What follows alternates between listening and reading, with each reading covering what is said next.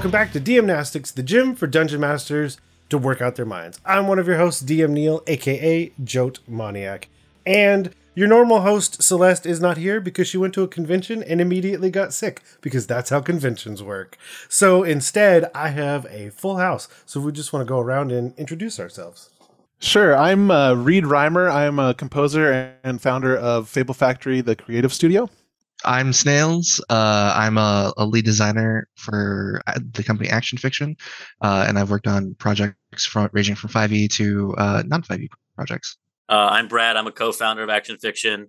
I'm heading up a lot of the mechanics on uh, Cthulhu Dreamt. I've also worked on a lot of five E stuff and a lot of non-five E stuff. So one of the things we do for lifting the mental weights is typically we'll just find things on the internet, and often Celeste and I will go more towards the very clickbaity things to then process and like help our listeners say, okay, I know you got you got ba- you either got bamboozled or completely tricked by this ridiculous title, but here's some of the things that we can still learn. So today, though, because I have much more experts than myself in the house, I think we're going to just talk about Cthulhu the whole time. If if anyone's up for that, uh, my mind is ready. Oh, yeah. Done. Okay, so I have. There is an article, and you'll you'll find it in the show notes. Proverbially, I'll point down there, but it's a podcast. Imagine me pointing. uh, and I have linked over to D M Dave's take on adding Cthulhu to Dungeons and Dragons. And I would say, I think my first question, and we can we can go around with this, is what is the one thing, if you were going to add Cthulhu to your D and D game, like what is the one thing you want to make sure happens? I mean, I don't want to cop anything out, but being like a Cthulhu fanboy, I would like the party would immediately die. Yeah. I think the maybe this is obvious, but I'd want a player or four to be involved with Cthulhu somehow. I, I think otherwise you can add Cthulhu to any, you can just say Cthulhu exists, and then, you know, the compar- the party completely ignores anything there. But the old Lovecraft stories and a lot of the stuff that's inspired by him sort of has to do with the process of slowly losing your mind or dealing with or dealing with having like uh, I think about The Color from Out of Space um, or the Dunwich Horror, where things sort of start off normal and then slowly get weirder and weirder and weirder. I think that that is sort of the vibe that I would want to go for uh, if I were to have a Cthulhu-centric campaign. Uh, I'm a little weird in that if I was going to add Cthulhu, I, I would not want to add uh, Cthulhu into my campaign as like a creature that my players could fight. Uh, I think I would want the big thing that I would want to like bring in, like the one thing would be the feeling of like a natural disaster. Whereas like Cthulhu is a thing that happens to the, the world around you because you're supposed to be so much smaller than him. And like you're like ants to him. I, I feel like really having the players deal with like the effects of him existing would be the thing that I would want. I would want to focus on. I well, first off, I love all of those answers because my thought is, yeah, you you died. Have fun. But I mean, but that can easily be the start of a story. Yeah. The other thing is, and I feel like it's been a really long time since it's come up, is you can show your players something on this level and still not have them interact with it for a while, because it could either be rumors or it could be in the the far distance that Cthulhu has risen, things have happened, but you're still just living your day-to-day life sort of thing. So I like, yeah, all of those. And again, yeah, the second you add hit points means it can die. So that's always, it's always an interesting thing. In the same way that if if you don't want someone to roll a one or a twenty, then you can't have them roll, because inevitably that's what they will roll. So the all of those things. Oh, oh man, there's so many oh, there's so many good options. The so one of the things is that they've added, so D M Dave has done this, and I think it, this is also of the idea that either your party is very large or has more than twenty levels, because their travel pace, they put it in miles per hour. And I really don't know what to do with that initially, because I'm like, no, this is a square-based grid. What do you mean eight miles an hour? Like, what's what's the grid translation for that? So yeah, I think, would you would you ever have your players fight directly? I don't, I, and my gut answer is no, but I, yeah, just check in, check in the room. Would you have your players fight Cthulhu straight up? I think in a game like D and D five e that is designed to be heroic fantasy, after they've done a full campaign of, you know, two twenty or beyond, potentially, I think I might, as a way to end the campaign, because D and D is a genre that is intended to be people taking on things they otherwise should not be able to take on, right? It's meant to be heroic. Cthulhu ends up being sort of a weird thing to throw in there, though, because he, I think, nar- narratively, narratively, even, if you will, uh, Cthulhu really shines in an environment where he is, or they are, presumably, elder gods are beyond gender and uh, our concept of pronouns. They are incalculable, beyond anything that we could even conceive, inconceivable, even, if you will.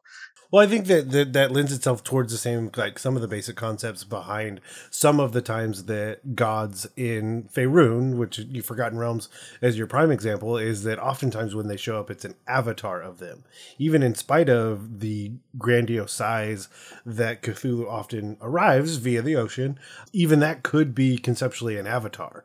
Once you're thinking of this, and, you know, where would Cthulhu originally exist in the infinite vastness of wherever that may be. So even though, you know, this is a, what is it, a five thousand hit point creature that we're staring at on this side of things with a threshold of one hundred, which I think in turn means if you didn't do one hundred one damage, you did zero damage.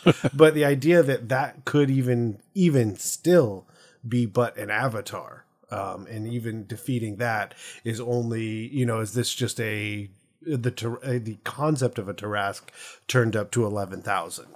Yeah, and that makes sense. And like to piggyback on Brad too, um, you know, D and D, uh, when you play it long enough, you know, you your your character can get to almost like a godlike level. So what better way to like test that metal than to pit yourself against, you know, an elder one. So yeah. uh, like I could totally see that being just a completely fun, uh, you know, and really just intense scenario, you know, with a party of godlike friends and, you know, whatever, uh, to just see how the, that fantasy uh, would play out. A quick point to the nature of Cthulhu being sort of larger than life. D M Dave has put Cthulhu's height, a thousand feet tall, right after his his alignment, which is just giving, just so funny to me, the idea that he's chaotic evil, and that's partially because he's so big. Because like the taller you are, the closer you are to being evil is sort of the implication there. It's just something that I saw that I, I wanted to throw out, but slightly more to the point, you can't treat Cthulhu like a normal monster, I think, because he can speak all languages at once to everybody in a five mile radius, because he's got five thousand hit points, because he's a thousand feet tall. Like you were saying, Reed, you sort of, I think it's for like a, like one final go out in a blaze of glory type situation, really test that metal, do or die. One thing D M Dave does here that I do like, because Cthulhu is so big, he treats the different body parts as like their own individual encounters. And I think that's kind of like, if I was going to have my party go up and actually fight up against Cthulhu, that's kind of how I would treat it, where it's each piece of him is like an individual encounter, sort of Shadow of the Colossus style, where you're fighting your way through and up to just even get at the parts that are important. Personally, I think I wouldn't have my party fight him straight, at least straight up. I think there would need to be some kind of ritual or something to like bind Cthulhu into a more, a form that's easier to deal with. Because what D M Dave has here is truly beyond ridiculous in terms of like power scale and creep. There's an old like th- uh, proverb from th- the third edition, which is if you set it, they'll kill it. And you mentioned that earlier. And I don't know, I can't see uh, the average party killing this particular incarnation of the Great Old One. You've got effects like Mind Blast that deal twenty d ten plus ten psychic damage.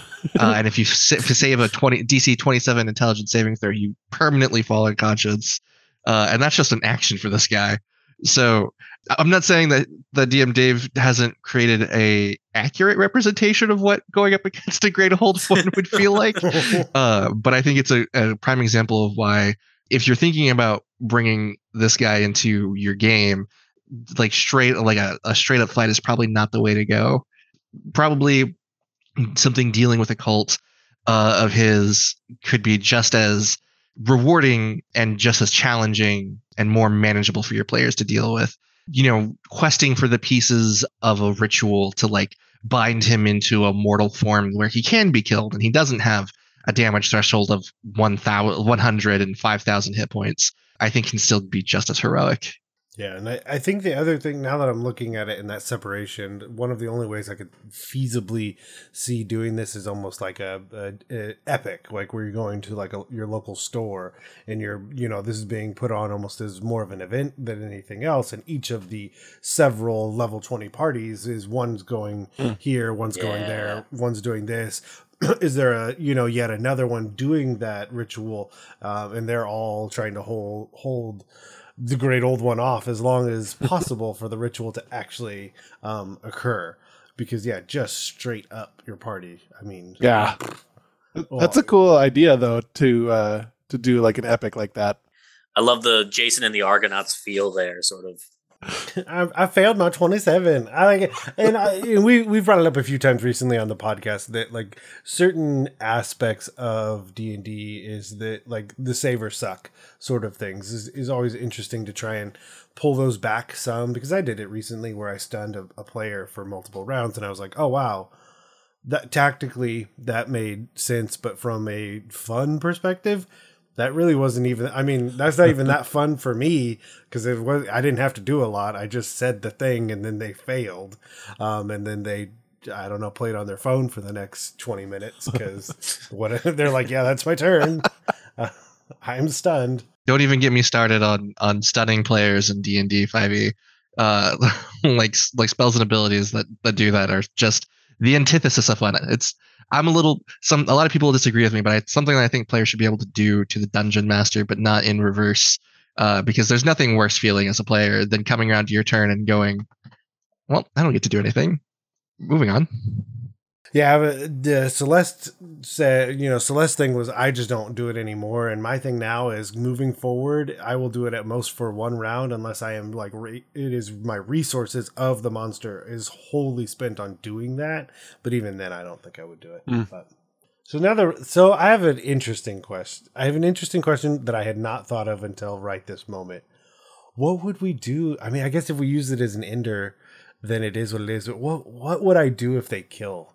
They, if the party manages to yeah like what Cthulhu's. Is even even a like a, an epilogue based conversation about the ramifications of that being accomplished, because my thought is, you know, often again my my my go-to touch point is certainly the Forgotten Realms, but oftentimes you have a deity be removed and their portfolio sits open until someone else takes that over. The power vacuum that you create because you kill the Great Old One, like did did you destroy everything? Is that the not fun? Is that the Mass Effect ending? Or- we talked about this a fair amount when we were making Mirka, uh which is the the uh five e um American uh culture parody setting that uh, Snails and I created with a couple of friends of ours. I say friends. When you spend that much time together, it becomes family. But uh, one of the things you can do there is it's less about destroying the god and more about getting more followers, getting more worship, and the concept of like an open spot in the elder gods pantheon is a really intriguing idea. It almost feels like I want that to be the start of a different campaign, right? Some of, I mean, some of the our favorite.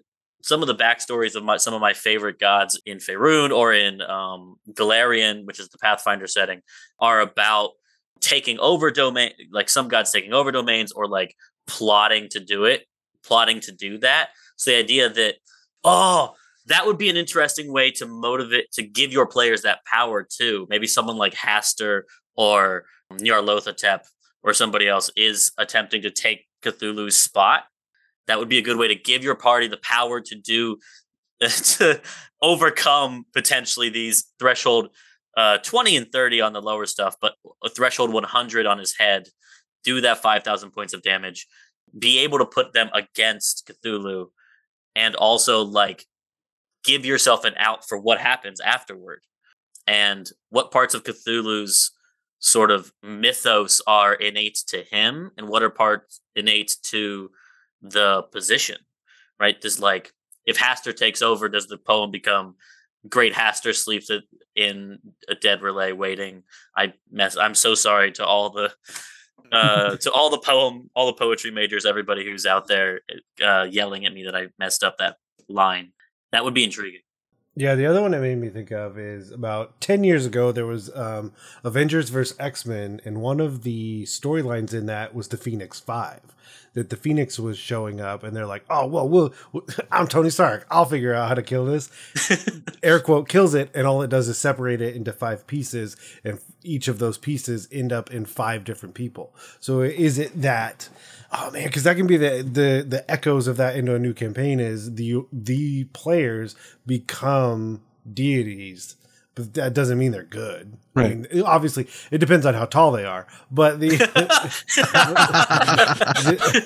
but but once they have that power, what do they do? What do they do with that power? Um, and you know, setting the next campaign, um, and even you could have the warlock in the next campaign or the cleric or the paladin be to one of the previous players, sort of thing. I think that's a great way to reset to one, too. The idea that getting that much power suddenly creates a whole new, like a whole new scaling system for you. Because suddenly you're in a different plane of power, and also, and it, it's sort of soft reboots. Also, to your point about the Phoenix Five, fantastic costumes. Absolutely oh, yeah. wonderful. F- big fan of that. I haven't thought about the Phoenix Five in a hot second. Oh man! I, and all I could think of when it happened was, show me alternates. Give me a what if. Like, what if these other five, or just, just, just, just someone draw, draw for, draw for me, please. Well, awesome. Okay, so I think, I think we've definitely dabbled into what Cthulhu could mean for your D and D game, but I also think that there's more that we have to talk about. So let me, I'll say words that get us there. So rather than let these mental gains go to waste, let's head to taking your supplements. Taking your supplements. So today on Taking Your Supplements, uh, I don't remember how I found. I someone told me about you. We were connected, and then I checked out a Kickstarter that you were all putting on. If viewers, if you could see, I've taken some of the art assets and I've put them behind me because it's very easy to do. And so this Kickstarter is called Cthulhu Dreamt, and just tell me. I don't I don't want to... There are enough of you here that I don't need to say much else. Well, Cthulhu Dreamt, or Cthulhu... Um, sorry. Um, it It is a project, a multimedia project with an original D twelve system and an accompanying soundtrack uh, and so many other assets to really kind of immerse anybody who loves the Cthulhu mythos, you know, loves science fiction, loves horror, and wants to dive into that. Um, like, like I said earlier, I'm a composer. My role in this project is to come up with the sound world and uh, develop something that people and uh like players can listen to, whether they're playing the game or they're like driving down the street or just hanging out in a dark room. You know, it's uh that's that's my forte. I mean, and, and listeners, just so you know, I can identify at least eight instruments and several tentacles behind you. So yes, Cthulhu has invaded my world. I love that you can identify several uh, tentacles. Like, oh, that one's Phil. That's yeah, yeah, yeah. That's, I know that one. Yeah, yeah. I went oh, to high I school remember. with you. Oh, yeah. I remember. um, Reed, uh, I feel like you're sort of not giving yourself enough credit. You create absolutely phenomenal musicscapes uh, for the campaign. That's true. You create the whole, you know, musical world and outer worlds for sure. But you also like much of the driving force. You're a lot of the passion behind this project, uh, and it started off with you a little bit.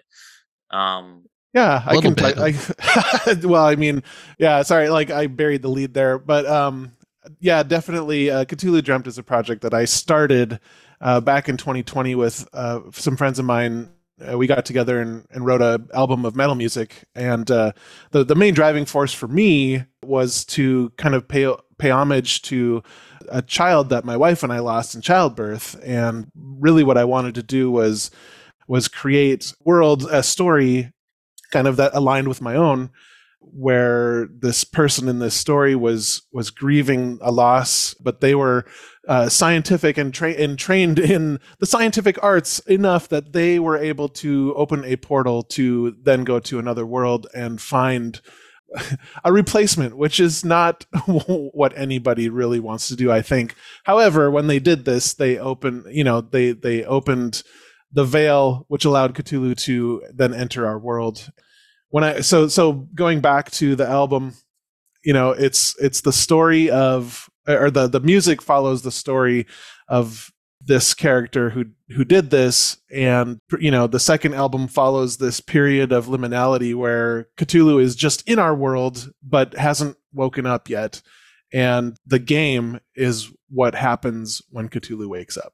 You had you had me from from the start as someone who's played drums for twenty years and was a, the metalhead going to all the local shows for quite a while. I was like, oh, I'm in. I'm, yeah. I'm all the way in. Nice. So yeah, I was I was definitely drawn.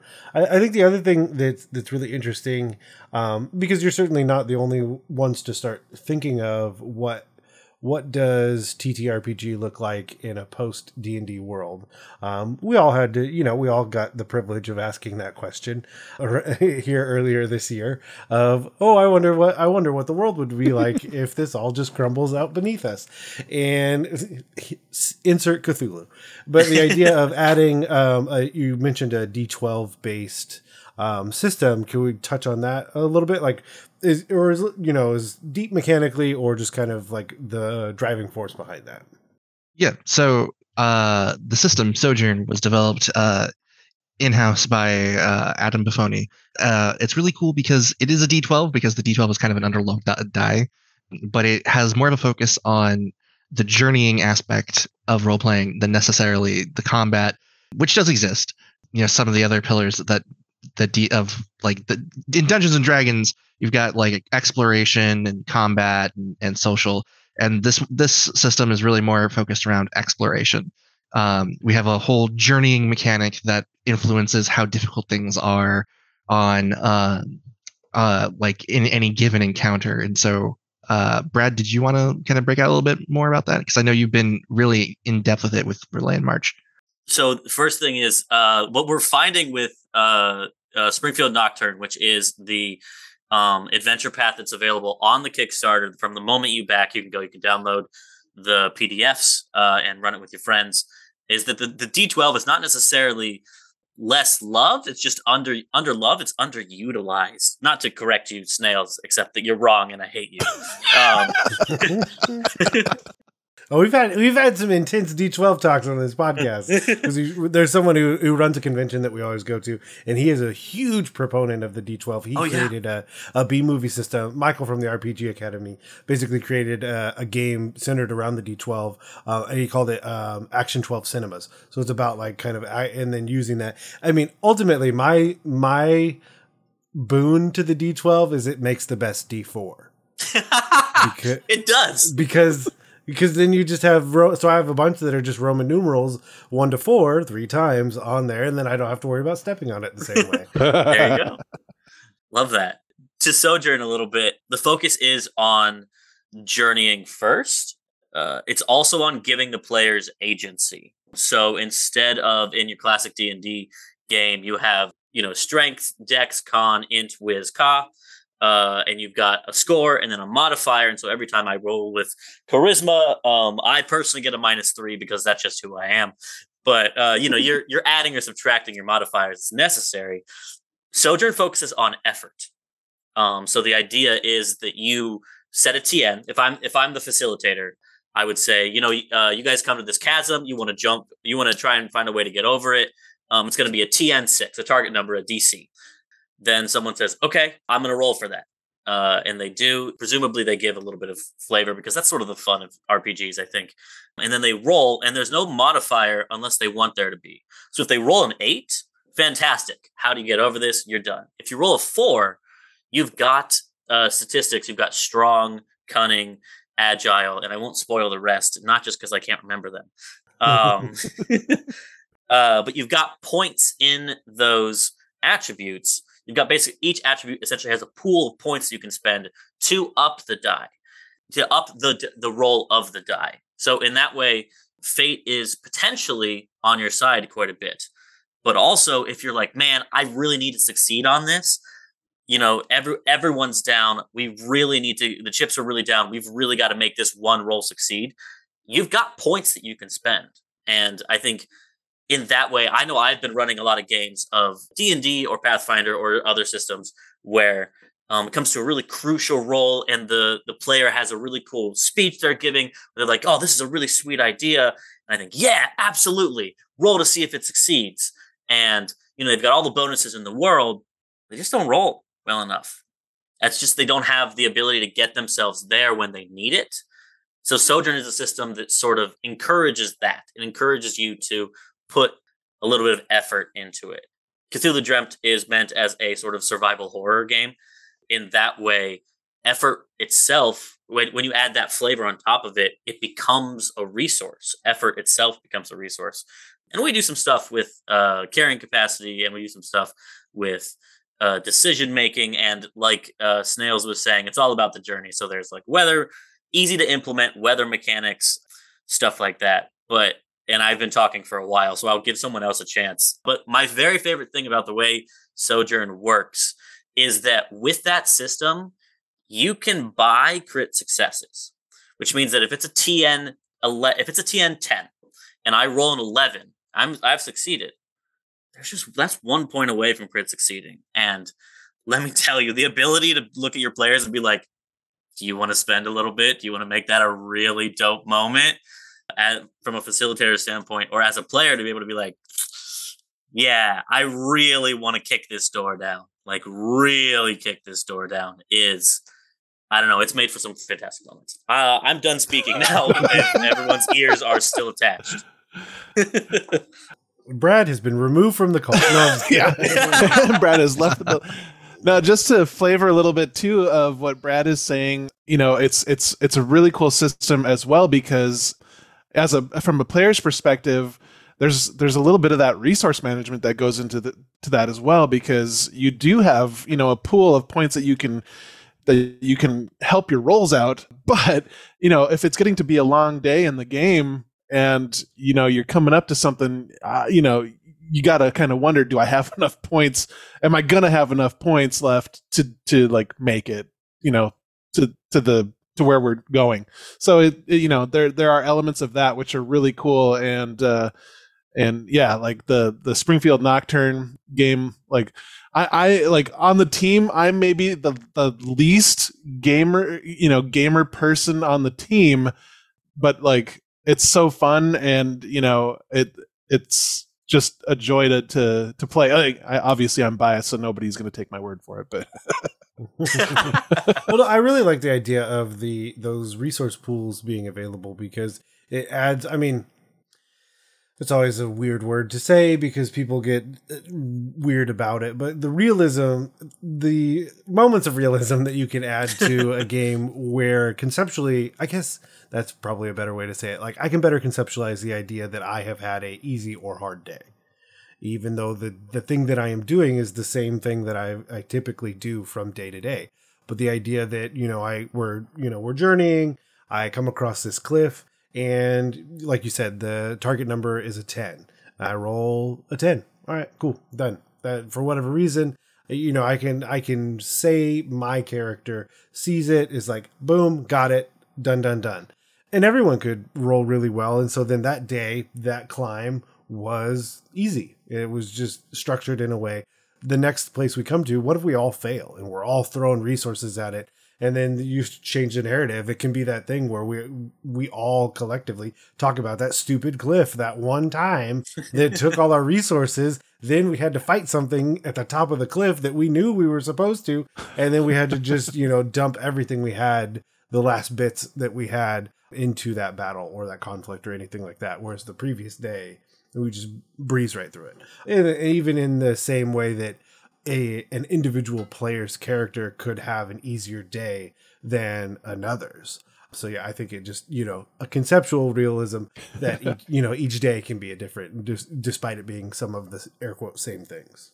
And one of the nice things about the the system is that you do improve over the course of of like our campaign that we have, because we have a main campaign, um, and then we have these spin-off side stories that are kind of like one shots that you can play. But during the main campaign, you you do play a character that does improve and grow, and you get improvement points, and you can increase your pools and like get special abilities and such that like kind of make your life a little bit easier. But at no point do you ever run into that that problem that kind of happens in Dungeons and Dragons, where you're where you've become a god. So your characters always remain kind of at this like base human level. They just get better at dealing with things. And it, as a as somebody who runs a lot of games for people and does do a lot of spooky games, it's nice that like even you your characters can have your players can have that progression and that feeling of advancement, but never leave necessarily the the kind of spooky, scary uh, vibe that you're going for. That that just kind of vanishes in the later levels of, of Dungeons and Dragons.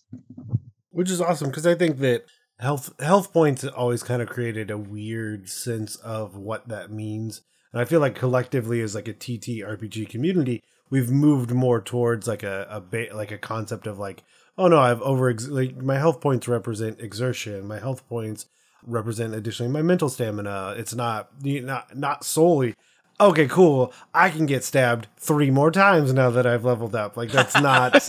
um, and so I... So I but for a, I feel like, you know, because when this started in second edition, I feel like really at its at its core, it was hit points equal number of times I can be stabbed. Um, and I think that we've worked our way more towards the concept of, yeah, but people pass out all the time and they have not been stabbed. Like, that idea of, like, how much can I... go through, and like you're saying, like you're leveling up, and it's not necessarily that you, you know, your person is bigger or inherently stronger, but it's the idea that they can hit, they've seen more, that they can deal with more things or have better solutions to deal with them, rather than again just being able to be stabbed more. I do often wake up on days and decide, like, yeah, I could take four stabbings today. Oh, this is a real one stabbing kind of day. Oh, I should go, I should go lay back down. Most of my days are a one stabbing day, unfortunately. Yeah. T- theory tested and proven. Yeah. The other thing I was going to ask, speaking of campaigns, what could a person find on this Kickstarter campaign if they had a, if they were to head over to Kickstarter? Oh, I mean, there's so much stuff. So just like the, the meat and potatoes, uh, at any tier you back at, you're going to get like the, the base tier. Well, I guess the base tier is technically Lurker, which is for a dollar, you get access to all of the add-ons. Um, but like the base uh, digital tier is the, a P D F of the book, uh, access immediately to Springfield Nocturne, our spin-off encounter, which is technically a two-shot. And you get M P threes of the full and complete soundtrack. And then from there, it, it like goes up and gets bigger and better. The the team is busy finalizing our next preview one shot, which is called Relay in March, uh, which is, you know, available as an add-on or like as part of certain tiers. And then we start getting into the physical, which is, you know, the really cool looking book and uh, C D version of the soundtrack, as well as like the digital versions of those. And then we get to our Kickstarter exclusive stuff, which is like the book with a really awesome slipcase, which has like a phenomenal piece of art, uh, which uh, one of our creatures from the game, and it looks rad as hell. And you also get like the Kickstarter exclusive vinyl, uh, which is something like I'm super stoked about. And I know like the rest of the team is also, but uh, you know, the, the base version of that is a gatefold vinyl jacket. So, you know, double duty as a facilitator screen, which is kind nice. Of the intent. And and then, you know, you go all the way up to like our all-in tier, which has like the custom dice, like the custom Kickstarter t-shirt, like all of the really cool add-ons, all the, the versions. And then, you know, aside from the game stuff, we've got like uh, the Entanglement, which is our tie-in novel. It's it's kind of the prequel to the game. So it's like the novel version of that five-year liminality, you know. And then we've also got like crazy stuff like uh, the conductor's score, you know, for part of the soundtrack. We had a couple different orchestras from around the world record some of the music. And so uh, somebody who is either interested or like this is their life can get a book of the orchestral sheet music and follow along with those tracks and like see, you know, how everything was written, get composer's notes on all that. But yeah, I, uh, I, like Brad, I've been talking a little bit too long, so if there's anything I missed, guys. And then there was one. All right.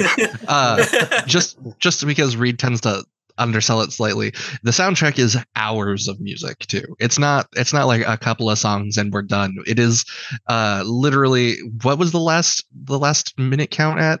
I mean, we're well over three hours at this point, and I haven't even started the ambient music for the main campaign. Yeah, so like it's it's one of those things where like we're I think for like the C D release, we're looking at having to like cut certain songs because there just literally is too much music. Oh, you got to go buy one of those really old school jewel cases that had that weird middle insert that would break all the time, yep. So you can put all the C Ds in it. there's there's Graham a beard if no one else can tell about this, the sentence I just said. Oh, yeah. Uh, I have one of those in my car, actually. my yes! Car. Mm-hmm. So, mm-hmm. Or the exactly. big fat ones, like the Slayer Decade of Aggression live album. Oh, man. Mm-hmm. So good. Yeah, and as a person who has a... Uh, a record player that we don't have to talk about how much it costs. Uh, I'm very excited. oh, yeah, uh, yeah. for the vi- for the vinyl. It's it's almost all I all I listen to now is either really high end, di- and I feel like it's it's just kind of the way things have gone. Either really high end digital files or really well done. Because I mean, the pressings of modern records, if people don't know, is wild. Yeah, how far that technology has come because so many people have been invested in it. Uh, this is I'm going to throw something out at you. So a place to look for like really interesting things to be done, because you mentioned having the the case, the slipcase be the D M screen equivalent. Um, a place to go look is called Vinyl Moon. So it's a subscription service that basically does um, like sound is like almost like a compilation L P that you get monthly. And because of that, they do really interesting things with their the covers that they put things into. Oh, nice. So one was was like um, almost like had a Chinese dragon like you would see in kind of the parades and things like that. And you could build it and then set it on the post so that when the record plays, it spins the whole time. Oh, that would be awesome. Kind of rounding us out. So where can people go to watch all that you you are doing, as well as the best place to go to keep track, of course, of the Kickstarter and then any subsequent things that come out for Cthulhu Dreamt? Well, the easiest place to go is Cthulhu Dreamt dot com, which currently just forwards right onto the Kickstarter. If somebody's got the time and the willingness to go through the Kickstarter page, it's got links to the Discord for Action Fiction, which is where a lot of uh, people are kind of congregating around the A R G that we have going on right now, of which I believe there are still three awards left to be uh, handed out, or one if somebody can, you know, if anybody can solve the A R G that is currently happening. But yeah, like Action Fiction Discord is a wonderful place to be uh, after supporting the Kickstarter. Perfect. We will have, and like I said, we'll have links to all of that in the proverbial show notes. But with that, we'll head out of the gym and we'll turn off the lights and head out of the gym.